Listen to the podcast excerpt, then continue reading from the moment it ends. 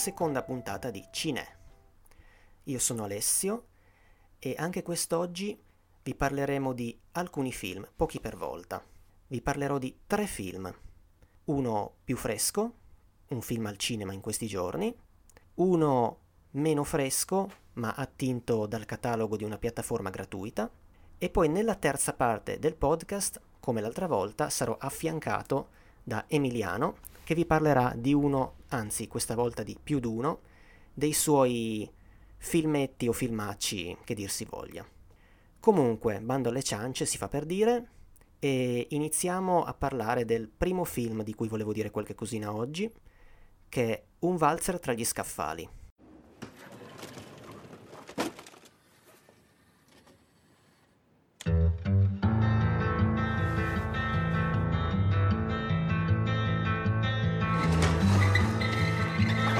Nuovo, che combini? Benvenuti nella notte, colleghi. Oh, your soul is on fire. Oh, your soul is on fire. Lord, Oh, piano. Le hai messo gli occhi addosso, eh? È già da un pezzo, no? Allora? Non mi offri niente, novellino?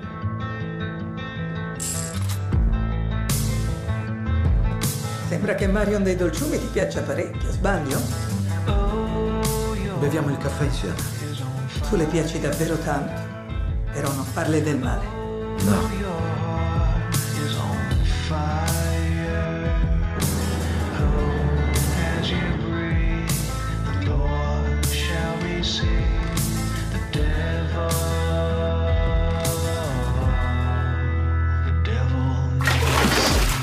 Sbagliato qualcosa. Niente, non è che ogni cosa ha sempre a che fare con te.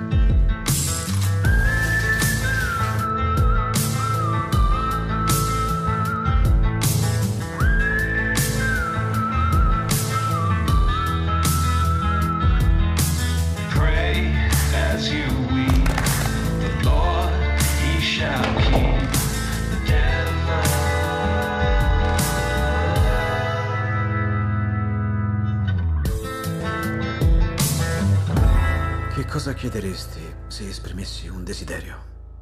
Tutto.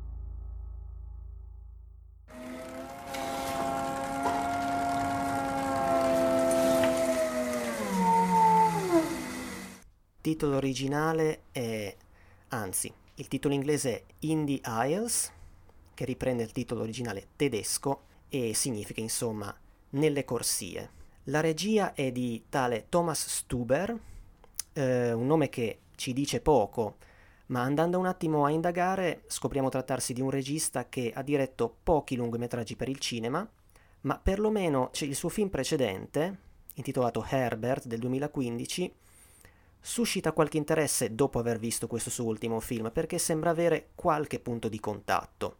A cominciare dal protagonista, l'attore Peter Kurt, che troviamo anche in questo film, e che in Herbert, eh, stando a IMDb, interpreta un ex pugile, molto tatuato, tra parentesi, che tra le altre cose a un certo punto della sua vita eh, allena un ragazzo, prima di scoprire di essere ammalato di una malattia da cui non si torna indietro. A quel punto comincia a ripensare a rivedere alcune persone della sua vita, ma riesce ancora a occuparsi fino all'ultimo di questo suo allievo.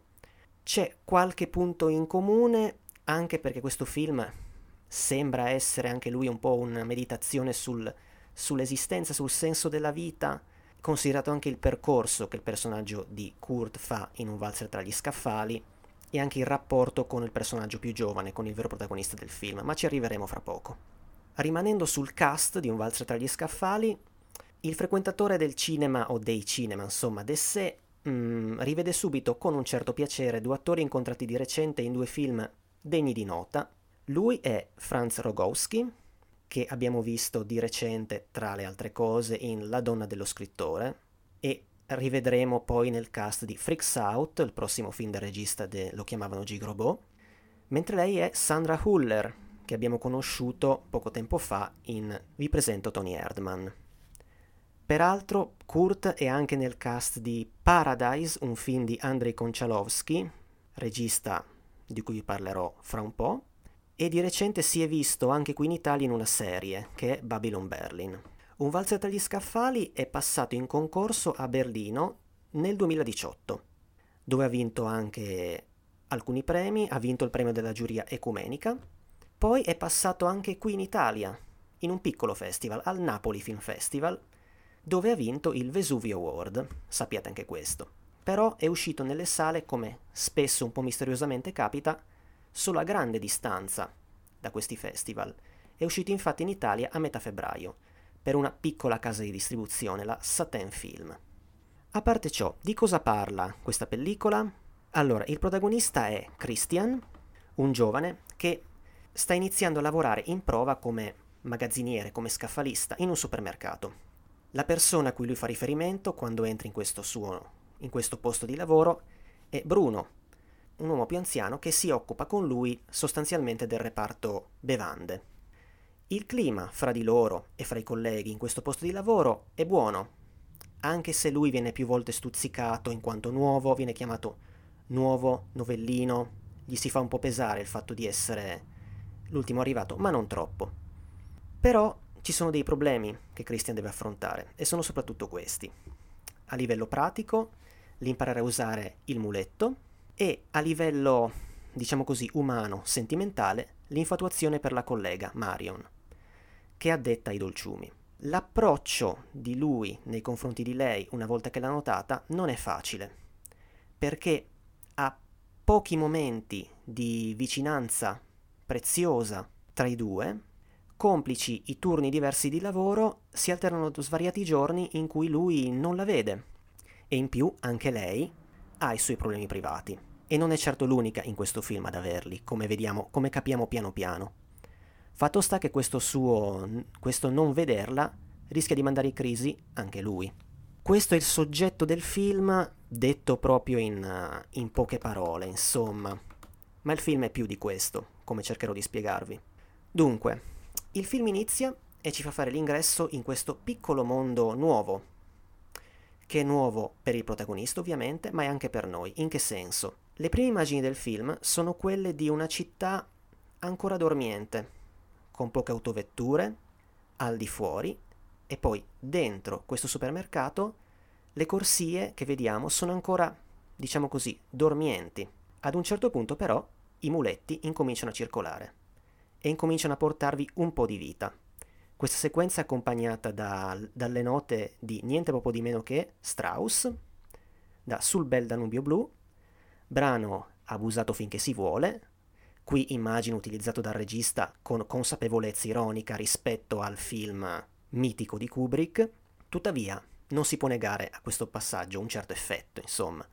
Dicevo, ecco, siamo in un supermercato, nuovo in che senso? Eh, tutti andiamo al super in continuazione, ma qui la maggior parte del film è ambientato dietro le quinte di un supermercato, possiamo dire, poco più in là dei luoghi in cui siamo soliti viverlo da consumatori.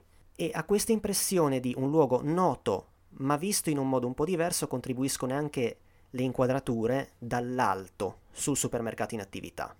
Perché il film è un film valido? Perché Stuber, che è regista e anche co-sceneggiatore, riesce piuttosto bene e senza apparenti sforzi a farci entrare in questo piccolo mondo. Come lo fa? Con che metodo? Lo fa non forzando i tempi delle varie situazioni che mette in scena, che sono lasciati piuttosto naturali, così come naturalistica anche la recitazione de- di questi attori nella parte di, di semplici commessi. E questo arriva addirittura a creare della tensione, tanto è ben maneggiato. Sto pensando alla sequenza, abbastanza in là nel film, in cui Christian va, uso il verbo va, ma non sarebbe il termine esatto, se vedete il film capite perché, a casa di lei. Certo, in questo modo le due ore del film un poco, secondo me, si sentono. Non siamo comunque ai livelli di dilatazione naturalistica, passatemi questo modo di definirla, dilatazione dei tempi di Tony Erdman. Comunque, la regia eh, è questa, la regia di solito sta a una certa distanza dai personaggi e facendo così, cosa succede? Chiaramente, che quando utilizza il primo piano, questi primi piani di solito emergono, Penso per esempio al passaggio verso la fine del film in cui lui e lei, dopo un po' che non si, ve- non si sono visti, si incontrano nuovamente tra le corsie. E in alcuni loro momenti, in cui lui e lei si trovano tête à tête, si riesce a creare persino della tensione erotica, grazie alla regia e grazie alla, bravu- alla naturale bravura dei protagonisti. Nel primo loro incontro ravvicinato, che avviene alla macchinetta del caffè, delle bevande, che è un punto di riferimento, insomma, c'è una stanza, questa stanza con la macchinetta delle bevande è il luogo in cui si svolgono diversi dialoghi del film, essendo un luogo di pausa è un luogo di riferimento un po' per i commessi personaggi. La regia cosa fa? Privilegia i gesti tra i due, i particolari del viso di lei, enfatizzando in senso buono questo momento. Però cosa succede? Che un momento come questo, un momento così emozionante per lui, fatica poi, dandogli frustrazione, a trovare un seguito. Succede che questo luogo di lavoro è anche il luogo dove si trova la persona amata, è anche il luogo dove si muove e agisce la persona amata, è anche il luogo di lei, ma al contempo è un luogo in cui è difficile vederla ed è difficile comunicarle. Questo, secondo me, arriva allo spettatore, sempre che si abbia un po' di empatia o forse sempre che si sia che si possegga, mettiamola così, un certo animo romantico forse. In più, che cosa succede? Che cosa c'è fra i due? C'è che lei è sposata e non felicemente. Quindi, diciamo così, il loro legame, la loro, possiamo chiamarla relazione sfiorata, perché anche da parte di lei c'è affetto nei suoi confronti, c'è chiaramente il desiderio come minimo di una spalla a cui dire delle cose, a cui appoggiarsi, sono un po' il cuore, uso questo termine non a caso, del film, quel che lo attraversa senza però dominarlo. Nel film c'è anche altro, perché ognuno dei tre protagonisti, dico tre pensando anche a Bruno, il, chiamiamolo così, il mentore nel lavoro del, del vero protagonista Christian, ognuno di questi tre ha, al di là del lavoro al supermercato, o prima alle spalle nella sua vita, qualcosa che ne limita drasticamente, chiaramente, la felicità. Sicuramente tutti e tre hanno in comune una solitudine, che è qualcosa che nella seconda parte del film emerge sempre più fino ad arrivare quasi a inquietare. La solitudine arriva ad essere una sorta di mostro che fa quasi paura. Sto pensando anche ai passaggi in cui Christian esplora ambienti e stanze vuote, che sono molto presenti nel film. Legando questa cosa alle dinamiche di lavoro fra i personaggi, i colleghi che lavorano tra le corsie sembrano sapere tutto di tutti. Per esempio, quando si sparge la voce che Christian si sta interessando a, a questa donna, sembrano saperlo subito tutti e gli dicono delle cose a riguardo. Gliene chiedono conferma, gli dicono eh stai attento però non farla soffrire, gli danno delle informazioni, è Bruno a farlo. Però allo stesso tempo i personaggi, perlomeno i tre protagonisti, scoprono le loro carte man mano, sia nei confronti gli uni degli altri, sia nei confronti dello spettatore. Scoprono quel che sono, quel che li riguarda, man mano, oppure non del tutto, o persino quasi per niente, dando soltanto qualche indizio. Per esempio, Christian è stato in carcere, come rivela il suo corpo tatuato, con dei tatuaggi persino aggressivi, che quando li vediamo ci stupiscono perché non sembrano affatto conformarsi stiamo, al personaggio che stiamo conoscendo, che è mitissimo. E a riguardo di questo suo passato lo sentiamo dire una non verità a Marion, perché più avanti al personaggio di Bruno dirà un'altra cosa. Poi, che cosa succede? Che cosa arriva a succedere verso la fine del film? Ovviamente, senza fare particolari spoiler. Succede che ci sarà un passaggio di consegne in questo piccolo mondo, che riguarda il nostro protagonista, ed emerge anche un messaggio, un messaggio dal valore umano, un messaggio concreto, anche se non corrisponde certo a un happy end, che è il cercare di esserci per l'altra persona, l'essere presenti, anche se magari si vorrebbe di più in una vita che resta difficile e insoddisfacente, in cui i problemi non sembrano in realtà risolversi. Questo è quanto, ma mm, vorrei tornare un attimo ancora sugli attori, perché Rogowski non è un attore comune, nel senso che, se l'avete presente, avrete sicuramente in mente il suo viso caratteristico un po' schiacciato e il suo difetto di pronuncia, che qui, nella versione italiana, il doppiaggio non riprende, come invece tentava di fare imitando di fatto la voce dell'attore nella versione italiana della donna dello scrittore. Ha mm, una tristezza negli occhi e ha una recitazione estremamente minimalista che risultano giusti per il personaggio che recita qui, che è un personaggio assai laconico e che sembra tenersi molto dentro dice poco di sé, dice poco di sé, poco per volta anche alla stessa donna di cui è come minimo infatuato. Donna che a confronto suo è sicuramente più solare e sembra almeno inizialmente una donna in grado di intimidirlo, una donna che può intimidire l'uomo. Poi non sarà esattamente così e appunto anche lei ci mostrerà altri lati più in ombra del suo personaggio, della sua vita. Al di là della questione dolce, dolce amara, sentimentale, è un film ambientato in un contesto lavorativo. È quindi un film sul lavoro, nel senso è un film che ci dice qualcosa di significativo sul lavoro oggi? Più o meno, nel senso che non vengono fuori dal film chissà quali retroscene e dinamiche lavorative. Come ho detto, il rapporto tra i personaggi è sereno, non, non si parla di mobbing nel film. Certo, Christian impara subito che deve presentarsi bene al cliente e il film ripete più e più volte evidenziando la, la vestizione, diciamo così, del, di Christian ogni volta che inizia il turno di lavoro. Compie sempre gli stessi gesti, copre i tatuaggi, si infila un tot di penne nel taschino e davanti allo specchio a cui si deve guardare c'è una sorta di avviso che dice alla persona che si sta specchiando così è come ti vedrà il cliente.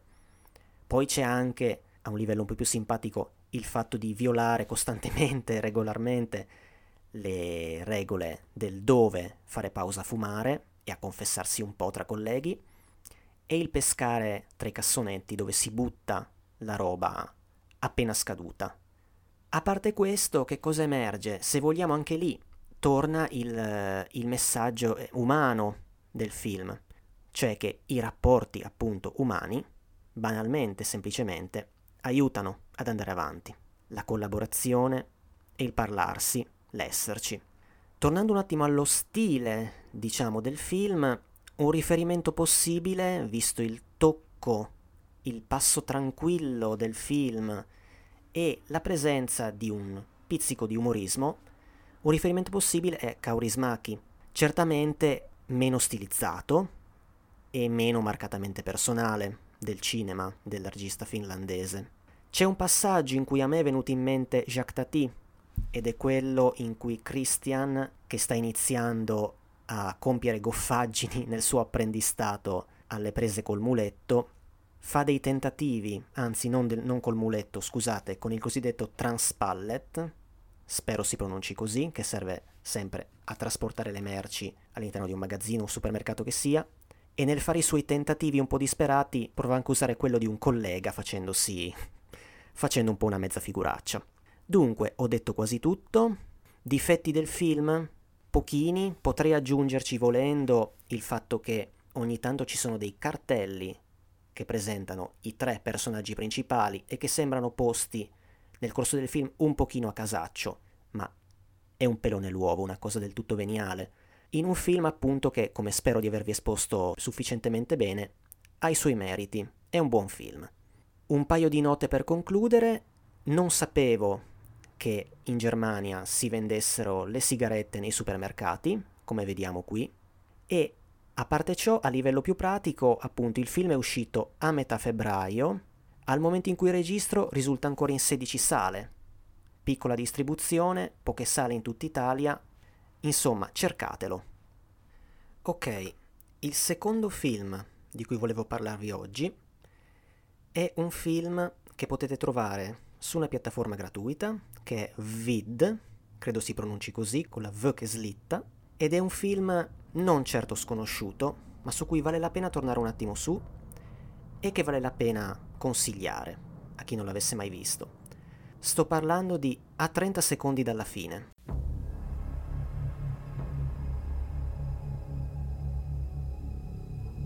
The most gripping and entertaining film I've seen in many months, maybe years, 10 plus. Gary Franklin, KCBS TV. John Voight gives a fiery performance. Janet Maslin, The New York Times. A sensational picture, intense and brutally powerful. Variety. The best action movie of the year. Jan Herman, New York Daily News. Exciting, powerful, and thrilling as anything I've seen in years. John Corcoran, KABC TV. It's a success, a super thriller. Michael Wilmington, The Los Angeles Times.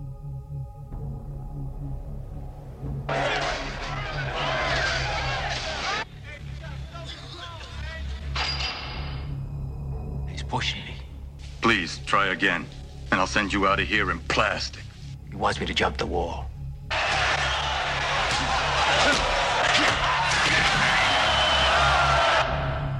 Come on, go for it. Thanks, youngster. I owe you one. Hey, Manny, take me with you. They escaped together. They battled the elements. They achieved the impossible. Smile, man, we're free.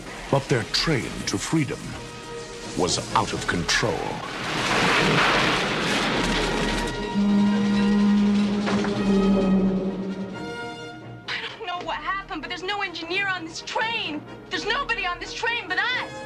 The brake shoes have burned off. The overspeed control must have gotten screwed up. Engineers do not just quote. You want to be a tough guy? You want to be a legend? Go back! Sucker, come on!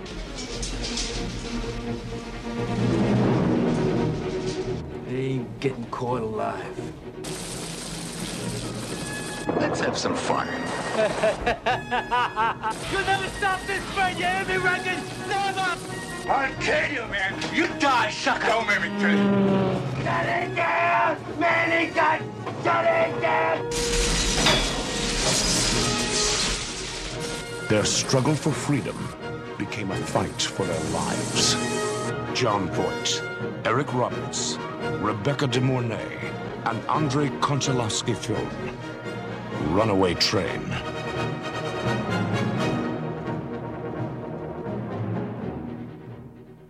Titolo originale Runaway Train, un film del 1985, ma, attenzione, un film il cui progetto risale a molto tempo prima, perché dietro il progetto c'era niente proprio di meno che Akira Kurosawa. Vado a spiegare. Sintetizzando, da informazioni tratte dal sito akirakurosawa.info, le cose sono andate così e risalgono agli anni 60.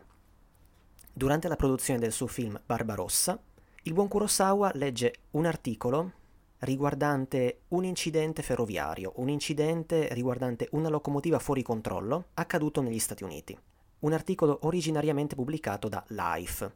Il caporedattore di Life e Kurosawa si incontrano e il primo, oltre a dargli ulteriori informazioni sull'accaduto, lo mette in contatto col produttore Joseph E. Levine, spero si pronunci così. Nasce una sceneggiatura, che Kurosawa scrive con altri collaboratori, e il film viene annunciato. Doveva essere il primo, e in teoria il primo di una serie, di film di Kurosawa al di fuori del Giappone. E anche il suo primo a colori, anche se il maestro pensava una palette ristretta tra il bianco della neve e il nero del treno. Il film sarebbe dovuto uscire nel 1967.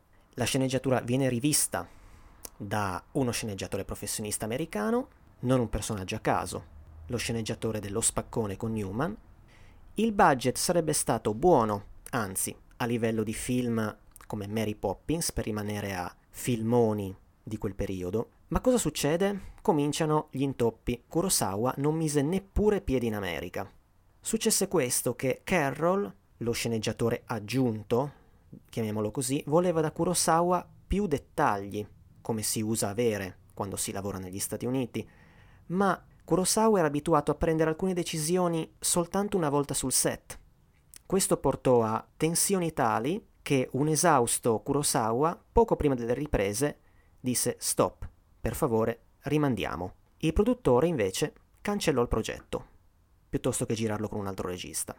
Proprio nel 67 Kurosawa è chiamato a collaborare a una grossa produzione bellica, il film Tora Tora Tora. A questo punto si poteva pensare che il progetto di Runaway Train poteva tornare in ballo, però, complice il fatto che anche questa esperienza americana per Kurosawa non andò bene, non se ne fece più nulla. Peccato. A inizio degli anni Ottanta ci fu un nuovo tentativo di mettere in scena questa sceneggiatura, fatto da una produzione giapponese e canadese, non se ne fece ancora nulla. Qualche anno dopo entrano in gioco la casa di produzione Cannon, che chi sa qualcosa di cinema americano anni 80, anche dell'action anni 80, conoscerà sicuramente, e il regista Andrei Konchalovsky, che ottiene l'approvazione del maestro Kurosawa e anche una certa libertà artistica. La sceneggiatura comunque, come ci indicano i titoli di testa del film, fu riscritta e ci mise mano anche lo scrittore Edward Bunker, che pare portò qualcosa dalla sua esperienza come carcerato e compare anche come attore. Nel film, peraltro, compare anche, molto brevemente, Danny Trejo, accreditato come Daniel Trejo.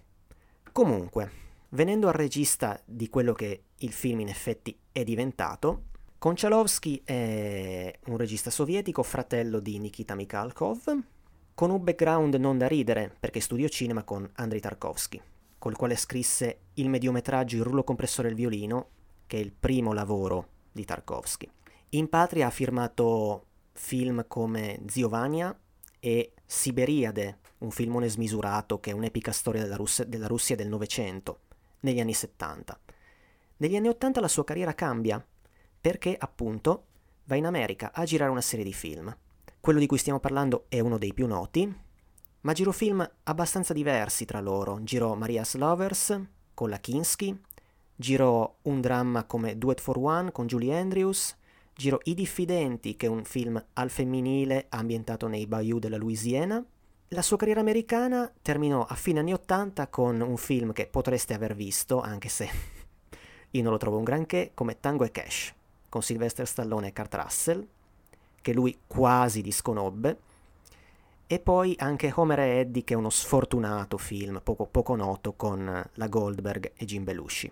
Ma a parte ciò, il regista è ancora in attività. Il suo penultimo lavoro è Paradise, che si è visto anche qui in Italia che racconta di tre personaggi durante la seconda guerra mondiale. E risulta in post-produzione Il Peccato, che è un film su Michelangelo. Comunque, venendo a, a 30 secondi dalla fine, si tratta di un film che inizia come un film carcerario, diventa un film di evasione, e poi il grosso del film è un thrillerone, oggi si direbbe high concept, perché ben prima di Unstoppable mette in scena un treno che va fuori controllo con i nostri personaggi dentro. Andando con ordine, la prima parte appunto è ambientata in un penitenziario che è in tumulto, perché la televisione dà la notizia che Manny, uno dei nostri protagonisti, interpretato da John Voight, ha vinto il ricorso e quindi uscirà dal carcere. Manny è un veterano dei penitenziari e delle evasioni, molto noto all'interno del penitenziario e rispettato. I detenuti a questa notizia sono quasi in rivolta nei confronti di quello stronzone del direttore del carcere, che capiamo subito è un uomo tutto d'un pezzo, non esattamente simpaticissimo, e che infatti va subito a litigare e quasi a sfidare il nostro Manny. Non aiuta il fatto che lo definisce in tv un animale, un animale al pari degli altri detenuti animali, e gli attribuisce una nefasta influenza sui suoi compagni. Questo però lo sentiamo dire, non conosciamo la vita precedente del carcere, la vita precedente di Manny lì dentro. Addirittura questo direttore del carcere, Ranken, tenta persino di eliminarlo attraverso un detenuto, tentativo che non va assolutamente a buon fine. Comunque sia, Manny decide di evadere, ancora una volta, con l'aiuto di questo ragazzo chiamato Buck, che poi a un certo punto, dicendosi sarei fesso a non farlo, decide di seguirlo. Passano per una fogna e poi eccoci all'ambientazione principale del film, in mezzo alla neve e al vento gelido, che segneranno i corpi dei nostri personaggi. Dopo una sosta è proprio Manny a scegliere il treno maledetto su cui salire, addirittura beffardamente, lo definisce la nostra limousine. Ma una volta saliti cosa succede? Che, senza che loro se ne accorgano, il macchinista infarta e quindi il treno resta fuori controllo. Manny capisce che c'è qualcosa che non va, l'altro, che sembra più inesperto e fesso, un po' ci mette di più ad afferrarlo. A un certo punto succede addirittura che il treno si scontra con gli ultimi vagoni di un altro che viene nella direzione opposta. Ma nonostante questo ancora il nostro Buck mm, non realizza bene cosa sta succedendo. Comunque, i due restano chiusi nello spazio molto ristretto di, di un vagone, finché non vengono raggiunti dal terzo personaggio, che, colpo di scena, è una donna, è una ragazza che finalmente chiarisce loro quello che sta succedendo e che chiarisce loro che è praticamente impossibile riuscire a fare qualcosa, a meno di non essere il più possibile aiutati dall'esterno. Infatti c'è un'altra linea narrativa nel film, che è quella ambientata alla centrale di controllo, con questi addetti molto agitati davanti ai computer che cercano di fare tutto il possibile per evitare un disastro, scambiano binari. A un certo punto il boss di questa centrale dice basta, non me ne frega niente, facciamo deragliare il convoglio. Non è poi proprio quello che succederà, anche perché li raggiunge il direttore del carcere. Il treno a un certo punto deve addirittura attraversare un ponte, cosa che difficilmente potrà fare senza causare un gran casino, visto il suo peso. Comunque, questo è sostanzialmente ciò che accade nel film. Veniamo ai personaggi. Appunto, quello di Manny è il migliore, secondo me. Voight lo interpreta incutendo timore al punto giusto. È un uomo dal viso segnato, insomma, arrossato dalla dentatura e dalla cicatrice da uomo che ne ha viste parecchie. È un uomo che vuole che si faccia come dice lui, è un uomo un po', un po cinico e sgamato, insomma. Molto diverso dal personaggio del giovane Buck, che è entusiasta, è un, è un ragazzo preso bene di natura, che parla parecchio, troppo. Manny infatti non lo vorrebbe con sé, non gliene frega quasi nulla di questo ragazzo, gli dice fai tu. Però guarda che hai fatto male a seguirmi perché chi mi segue finisce male. Considerate le due diverse personalità, ci si aspetterebbe che Manny affronti bruscamente, insomma, il giovane e gli dica oh, te devi da sta zitto. Ma nonostante alcuni momenti in cui ci sono delle, vogliamo chiamarle scaramucce, momenti in cui lui gli impone la sua volontà, non è proprio quello che succede, almeno fino a un certo punto. Il fatto è che il personaggio di Buck, interpretato da Eric Roberts, sì, fratello di Giulia, è un po' fastidioso onestamente. Secondo me è tra i difetti del film. È un po' scontato il suo essere giovane rompiballe contrapposto a un vecchio, si fa per dire, che parla il giusto Mm, da spettatori si vorrebbe quasi che si pigliasse una mazzata e fosse messo a tacere, insomma. Comunque non è colpa del buon Eric Roberts, è più il personaggio a essere un po'. un po' scontatello, ecco. Invece la ragazza, interpretata da una giovane, e tra l'altro sembra anche più giovane di quel che era, Rebecca De Mornay, che è praticamente inizio carriera, e interpreta una donna relativamente cazzuta. È una donna che non prende paura, di fronte ai due vasi una volta che capisce chi sono, non si fa intimorire. Anzi, a un certo punto riesce persino a calmare la rabbia e gli insulti misogini di Buck, che continua a, a maltrattarla verbalmente. Lei è in grado di proporre delle mezze soluzioni al loro, chiamiamolo così, problema. L'altro continua a, a insultarla, infatti a un certo punto efficacemente gli dice ma perché mi minacci? Guarda che siamo tutti nella stessa barca, anzi scusate il pessimo gioco di parole, siamo tutti sullo stesso treno, su questo maledetto treno. Ci sono un paio di momenti di confronto e scontro fra i due uomini che mostrano sfaccettature del personaggio interpretato da John Voight. Il primo è quando Buck gli dice cosa vorrà fare una volta evasi. Ha in mente già una rapina, ma l'altro a quel punto lo smonta nel modo più duro. Gli fa una lezione di vita super pessimista, dicendogli che no, non andrà così, che si sta illudendo, che nulla lo aspetterà, lo aspetterà solo il chinare la testa mentre fa lavoretti umili come il lavare i cessi e l'obbedire di fronte a capi cattivi. E c'è in più la consapevolezza da parte del personaggio di Manny che per lui sarà anche peggio, perché non può più permettersi un futuro. Ormai è quello che è e basta. E poi c'è il momento di maggiore tensione del film, quando il rapporto fra i tre arriva davvero ai ferri corti e Manny si scaglia con violenza contro il ragazzo, ragazzo che ingenuamente pensava di essere suo socio, perché lo fa perché non riesce a raggiungere la locomotiva di testa, che potrebbe essere quella appunto che potrebbe assicurargli un futuro da vivi. Questo momento però è molto interessante anche perché si risolve inaspettatamente. In altre parole, in questo momento nessuno muore, anche se i tre sembrano sul, sull'orlo di accopparsi. Anzi, per il personaggio di Manny è un momento che si risolve in una profonda crisi. Il fatto è che Il suo personaggio ha una psicologia un po' contraddittoria. L'importante per lui sembra essere non farsi prendere, piuttosto morire. Però appunto nel momento in cui si manifesta una qualche possibilità da scaricare su un'altra persona di provare a risolvere la loro situazione, si incazza assai quando l'altro gli dice guarda che non riesco, guarda che non si riesce, guarda che fa troppo freddo, non si può. Quello che sembra importargli più di tutto è alla fine, alla fin fine, non darla vinta alla sua nemesi, al suo vero nemico, che è appunto il direttore del carcere, che nell'ultima parte del film arriva personalmente lì, lo raggiunge da un elicottero e c'è questo passaggio che colpisce in cui Manny lo sfida, sgolandosi in insulti, in provocazioni continue, ripetitive, risultando fissato, risultando persino infantile. Infatti gli altri due personaggi sono lì che lo guardano, insomma, un po' perplessi da questa sua animosità, come se ormai, una volta che sentisse il suo destino segnato, la sua ragione di vita fosse ridotta a una cosa sola, fargliela pagare a quello stronzo, in sostanza. Appunto, la sua nemesi che abbiamo visto è poco meno balorda di lui, anzi, considerato quello che gli vediamo fare.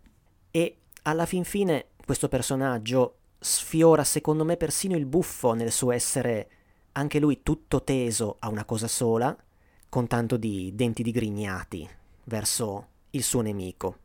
In tutto questo si arriva a un finale che è difficile non colpisca, perché è un finale doloroso, è un finale che ha qualcosa di folle e di ineluttabile insieme, non a caso accompagnato addirittura da Vivaldi, e da una citazione shakespeariana, niente proprio di meno che, che riprende una battuta del personaggio di Manny, sentita un po' prima. In sostanza il concetto è essere bestia significa avere dei limiti che l'uomo, capace di far peggio, non ha. La musica, dicevo appunto, la musica del resto del film è firmata da Trevor Jones e onestamente non mi sembra tra i punti di forza del film, non mi sembra all'altezza del film, mi sembra che lo tiri un poco giù. Il sound è molto anni 80, senza però essere interessante o cattivante. Qualche volta alleggerisce in modo secondo me nemmeno molto richiesto il film, altre volte tamburella un po', insomma, e cerca il thrilling, cerca di aumentare la suspense. In definitiva, il film è, è riuscito, è teso, ha un piglio realistico, sto pensando anche al suo essere sboccato. All'epoca fu uno scarso successo commerciale, anche se ebbe qualche nomination agli Oscar. Personalmente ne avevo un ricordo positivo dalla visione su Italia 1 negli anni 90 che è stato abbastanza confermato. Che altro dire? Qualche informazione finale? Beh sì, che su Vid il film è in italiano e se ho capito bene ha un'inquadratura mancante, questioni per puristi, intendiamoci, che in alcune edizioni DVD per chi volesse indagare o cercare addirittura il film su supporto fisico, c'è l'inquadratura di un poliziotto che viene tirato giù sotto il treno. Il formato video del film mi è sembrato leggermente sbagliato, ma anche qui a conti fatti nulla di fastidioso. Certo, il film attualmente c'è anche su YouTube in lingua inglese, ma voi, per favore, fate i bravi e utilizzate vid. Peraltro, sempre su YouTube ci sono svariate clip del film, anche in lingua italiana, segno che il film appunto non è dimenticato. E più d'uno, non a caso, posta proprio il finale, il gran finale del film. Va bene, penso di avervi detto tutto. Il film è a 30 secondi dalla fine, lo trovate su Vid. E adesso passiamo alla terza e ultima parte di trasmissione.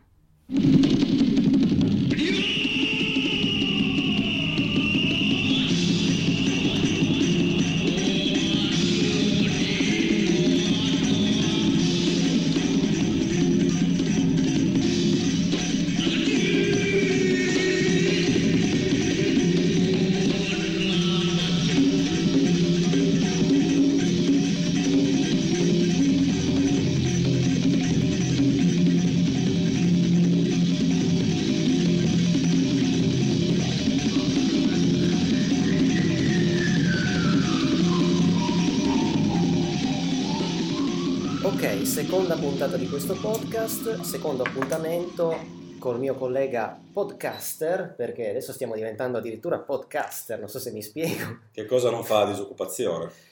col collega podcaster Emiliano e la sua rubrica, la sua parte di trasmissione in cui parlerà di cinema di serie B, C, D, di genere, degenere. Arriviamo anche alla Z, eh, mi sa. Arriviamo serenamente anche alla Z. Prego. Grazie per la presentazione. Beh, questa sera mi piacerebbe parlarvi di una trilogia in realtà di film alla quale sono legato per motivi sentimentali, anche se sono sentimenti difficili da spiegare, perché non stiamo parlando di film belli eh, nel senso classico del termine. Una trilogia di film chiamata Extra. Tony's father has been away a long time. Now he's coming home. Extra has returned. Once a man, he is now something more than human. Indestructible, ever-changing, evil. His mission, to avenge, to possess, to destroy. Why did you come back? I came back for you. Oh my God! Joe! Extra, bearing powers of black magic from deep space. If you think hard about something, you can make it happen.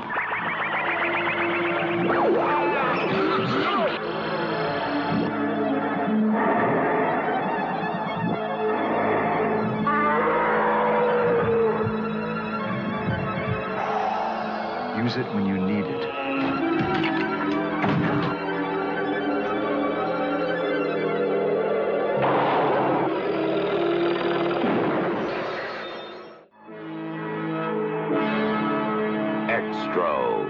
Some extraterrestrials aren't friendly. From New Line Cinema, rated R.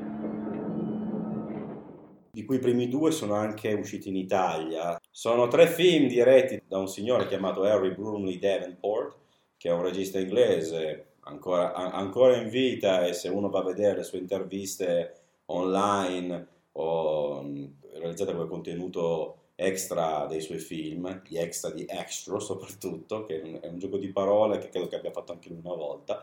È un uomo decisamente simpatico e do- dotato di enorme autoironia.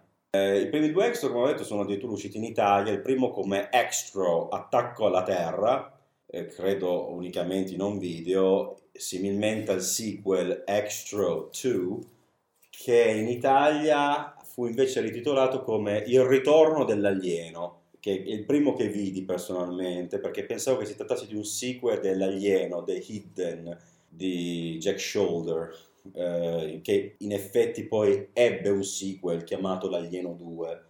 Ma Non lo sapevo questo. sì, un filmaccio, an- il- anche il sequel dell'Alieno non è che sia proprio questo capolavoro, ecco, forse è più simpatico il ritorno dell'Alieno, personalmente.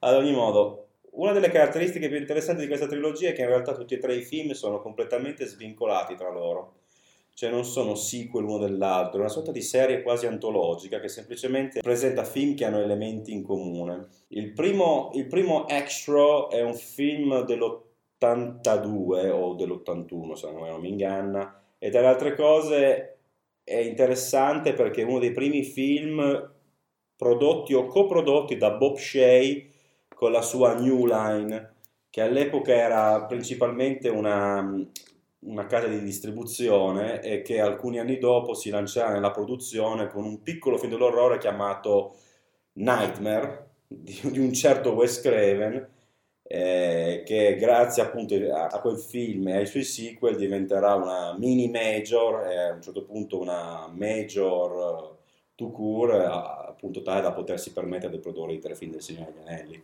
Extra fu uno dei suoi primi esperimenti, diciamo, nel campo della produzione ed era una coproduzione tra America e Inghilterra. Il film è incredibilmente bizzarro, la presenza di esseri extraterrestri che poi non- anche se non è neanche ben chiaro se siano extraterrestri o esseri interdimensionali è un po' una scusa in realtà per presentare una serie di situazioni tra il surreale il grottesco eh, che per ammissione dello stesso regista miravano a eh, scioccare o inorridire eh, il pubblico proprio con uno spirito molto giovanilistico anche.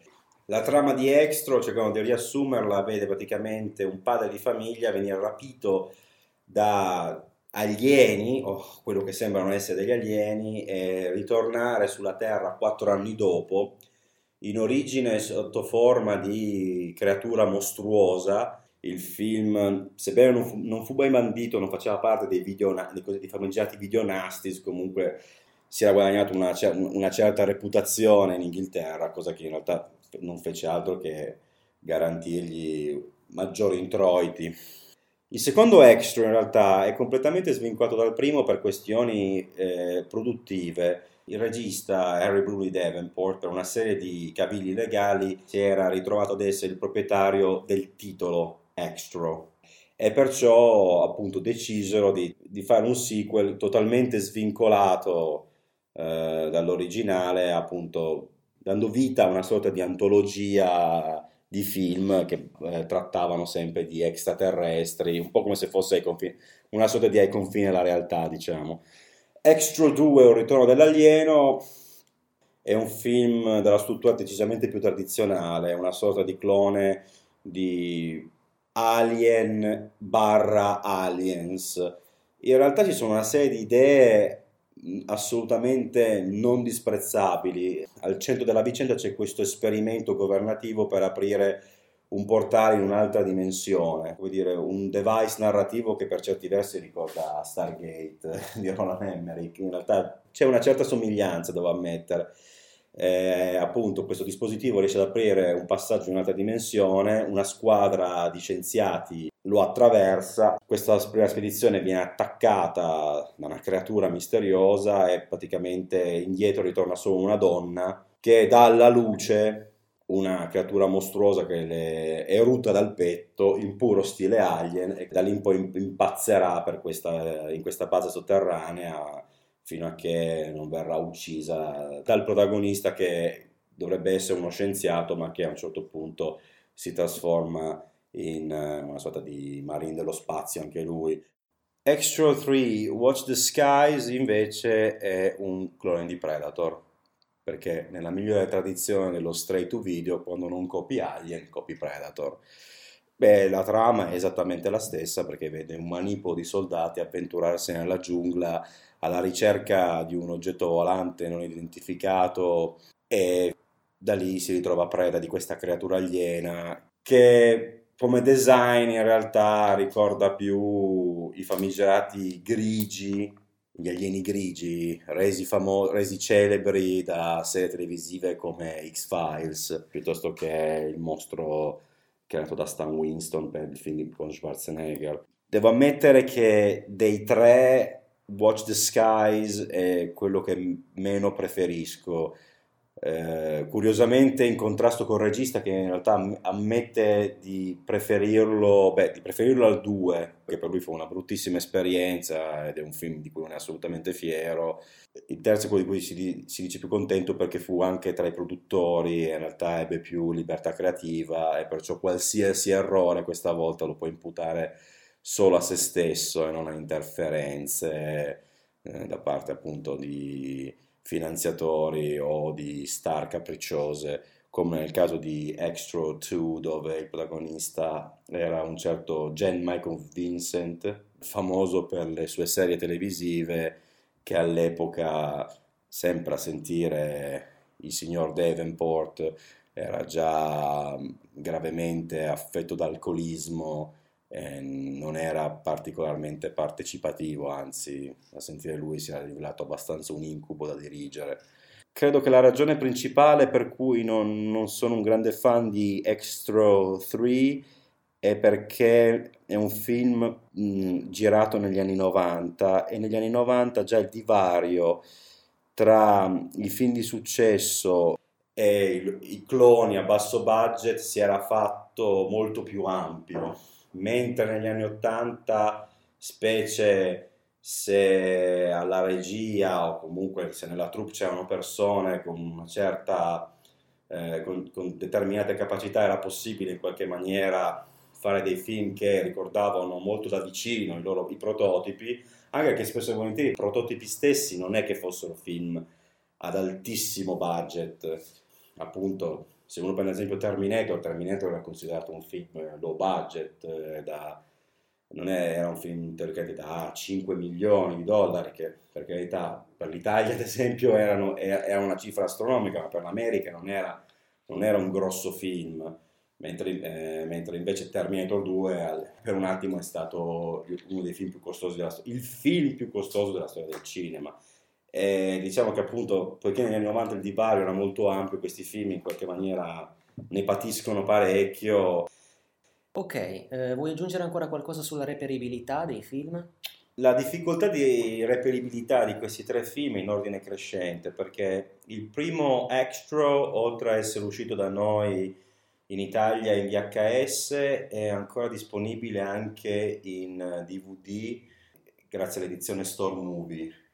Il secondo, Extra 2, The Second Encounter, altrimenti noto come Ritorno dell'alieno, da noi credo che sia sempre solo esistita la VHS, edizione Multivision, che è la, prim- è la prima e ultima edizione, non credo che esista un'edizione DVD italiana, anche se il film ha avuto diversi passaggi televisivi, sulle- una volta sulle tv private, io personalmente la prima volta l'ho visto su una tv privata, e credo che si possa addirittura trovare su YouTube insieme al primo.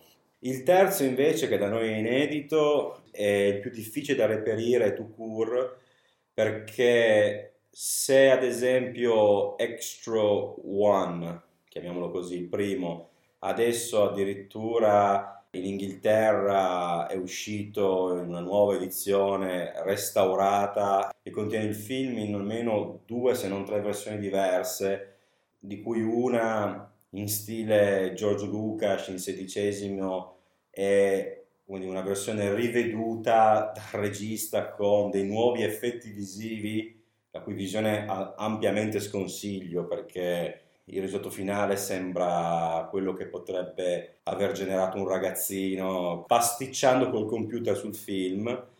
Extra 3 o Extra Watch the Skies, comunque il terzo film, è quello di più difficile reperibilità perché oltre al- alla VHS eh, americana, inglese, l'unica altra edizione in cui è stato ampiamente disponibile nelle- nell'epoca digitale è il box set uscito nei primi anni 2000 che contiene tutti e tre i film e una simpaticissima intervista con eh, Harry Brumley Davenport, il regista che eh, si prende molto poco sul serio e anzi si ridicolizza per il grosso del tempo. Ok, anche per questa volta direi che abbiamo parlato abbastanza. Vi salutiamo, se eh, vi piace quello che stiamo facendo continuate a seguirci e magari spargete la voce. Arrivederci, a risentirci alla prossima settimana da Alessio. Emiliano e se non vi piace pazienza, non ascoltateci più. Arrangiatevi. Il brano che state ascoltando è A Good Base for Gambling di Komiku. Cinè lo trovate ogni lunedì su Mixcloud. Seguiteci anche sulla nostra pagina Facebook.